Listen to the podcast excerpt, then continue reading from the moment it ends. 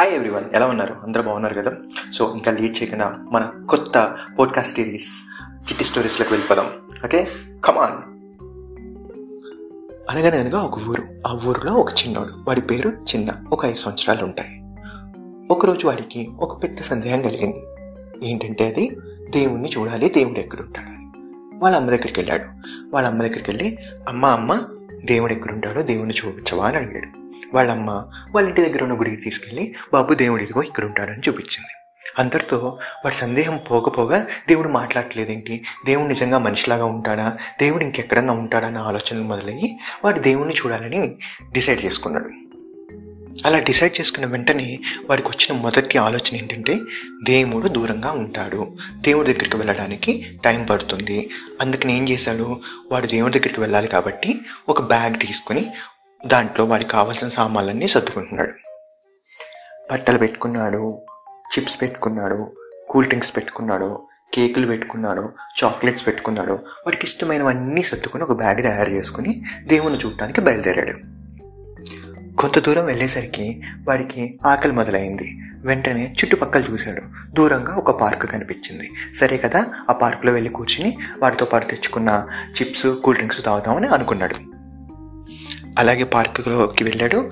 పార్కులో ఒక ఒక మ్యాట్ లాంటిది వేసుకుని ఒక చెట్టు నీడలో కింద కూర్చుని వాడితో పాటు తెచ్చుకున్న చిప్స్ కూల్ డ్రింక్స్ తాగటం మొదలుపెట్టాడు.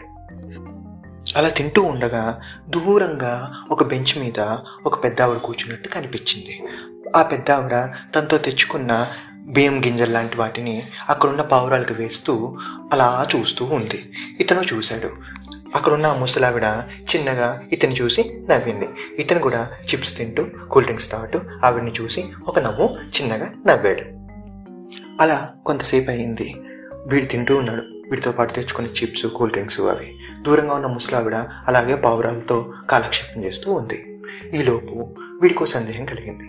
బామ్మ ఇట్లాగే చూస్తోంది. బామ్మకి ఏమైనా కావాలేమో అని చెప్పి వాడి దగ్గర ఉన్న ఒక చిప్స్ ప్యాకెట్ తీసుకెళ్ళి బామ్మకి ఇచ్చి ఇదిగో బామ్మ తిను అని చెప్పి ఇచ్చేసి వచ్చి వీడి ప్లేస్లో వీడి కూర్చుంటాడు. ఆ చిప్స్ ప్యాకెట్ తీసుకున్న బామ్మ వీడిని చూస్తూ ఒక నవ్వు నవ్వు సంతోషంగా ఉన్నట్టుగా ఒక కృతజ్ఞత కృతజ్ఞతా భావంతో థ్యాంక్ యూ చెప్తున్నట్టుగా వాడి వంక చూసి నవ్వింది. ఆ నవ్వు వీడికి బలి నచ్చేసింది. మళ్ళీ కొంచెం సేపు అయిన తర్వాత వీడు ఏం చేశాడు? బామ్మ దగ్గరికి వెళ్ళి ఒక కూల్ డ్రింక్ బాటిల్ ఇచ్చాడు. బామ్మ ఈసారి అంతకుముందు నవ్విన దానికంటే అద్భుతంగా నవ్వి వీడిని వైపు చూసి థ్యాంక్ యూ చెప్తున్నట్టుగా చూసింది. అంతే వీడికి నిజంగా ఆ నవ్వులో ఏదో పెద్ద మ్యాజిక్ ఉన్నట్టుగా అనిపించింది. అలా ఇద్దరు ఒకరినొకరు చూసుకుంటూ చిప్స్ తింటూ కూల్ డ్రింక్స్ తాగుతూ సాయంత్రం వరకు గడిపేశారు. సాయంత్రం అయ్యేసరికి ఈ చిన్నోడికి నీరసం వచ్చి చాలా టైర్డ్ అయిపోయిన ఫీలింగ్ వచ్చి ఇంకా ఇంటికి వెళ్ళిపోదాంలే దేవుని రేపొద్దున చూద్దామని చెప్పి ఇంటికి బయలు వెళ్తున్నాడు. పార్క్ నుంచి బయలుదేరే ముందు చిన్నోడు మరొక్కసారి బామ్మ దగ్గరికి వెళ్ళి టాటా బాయ్ బాయ్ చెప్పి వారితో పాటు తెచ్చిన లగేజ్ని పట్టుకుని పార్కు బయటకి నడవడం మొదలు పెడతాడు. రెండు మూడు అడుగులు వేయంగానే ఎందుకునో సడన్గా చిన్నోడు ఒక్కసారిగా ఆగి లగేజ్ కింద పెట్టి బామ్మ వైపు తిరిగి చూస్తాడు. దూరంగా బామ్మ వీణ్ణే చూస్తూ నుంచుని ఉంటుంది. పరిగెత్తుకుంటూ చిన్నోడు బామ్మ దగ్గరికి వెళ్ళి బామ్మ చేతి మీద ఒక ముద్దు పెట్టి టాటా బామ్మ అంటాడు. ఆ మాట వినంగానే బామ్మ కళ్ళల్లో ఆనంద బాష్పాలు గిర్రెను తిరిగి నేల మీద పడతాయి. ఇంటికి వెళ్ళి వెళ్ళగానే అమ్మ అమ్మ అని అరవటం మొదలు పెడతాడు. ఇంట్లో ఉన్న వాళ్ళ అమ్మ చిన్న దగ్గరికి వచ్చి ఏమైంది నాన్న అని అడిగేసరికి అమ్మ నీకో విషయం చెప్పనా? ఈరోజు నేను పార్కులో దేవుణ్ణి చూశాను అంటాడు. ఆశ్చర్యంలో వాళ్ళమ్మ దేవుని చుట్టూ ఏంటి నాన్న? అడిగే లోపే చిన్న దేవుడు మనకన్నా చాలా పెద్దగా ఉంటాడు ఎప్పుడు నవ్వుతూ ఉంటాడు ఇతరులకు సహాయం చేస్తూ ఉంటాడు అని చెప్తాడు. మరోవైపు బామ్మ కూడా అంతే ఆనందంగా ఇంటికి వెళ్తుంది. ఆనందంగా ఉన్న బామ్మని చూసిన బామ్మ కొడుకు ఏమైంది? అని అడుగుతాడు. వెంటనే బామ్మ ఈరోజు పార్క్లో నేను దేవుణ్ణి చూశాను తెలుసా? అంటుంది. ఆ మాటలు విన్న బామ్మ కొడుకు ఆశ్చర్యానికి లోనవుతాడు. అప్పుడు బామ్మ అతను చాలా చిన్నగా ఉన్నాడు అతను ఎప్పుడు నవ్వుతూ ఉంటాడు అతను ఎప్పుడు ఇతరులకు సహాయం చేస్తూ ఉంటాడు అన్న మాటలు అనేసరికి బామ్మ కొడుకు మరింత నిర్కాంతపోయి అలా చూస్తూ ఉండిపోతాడు. ఈ కథలో ఎవరికి ఎవరు దేవుడు అనే అంశాన్ని పక్కన పెడితే అంతర్లీనంగా ఒక గొప్ప సందేశం ఉంది. అది మీ ముందుకు తీసుకురావటమే నా ముఖ్య ఉద్దేశం.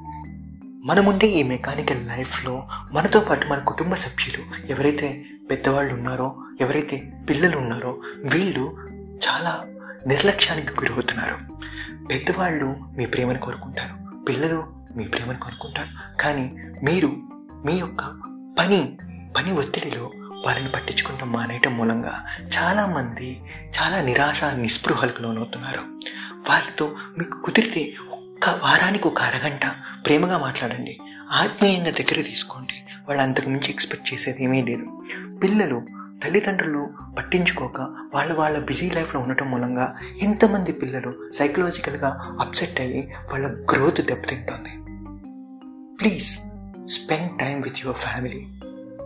Then you will really see the god అప్పుడు కుటుంబమే ఒక స్వర్గసీమ అవుతుంది. Thank you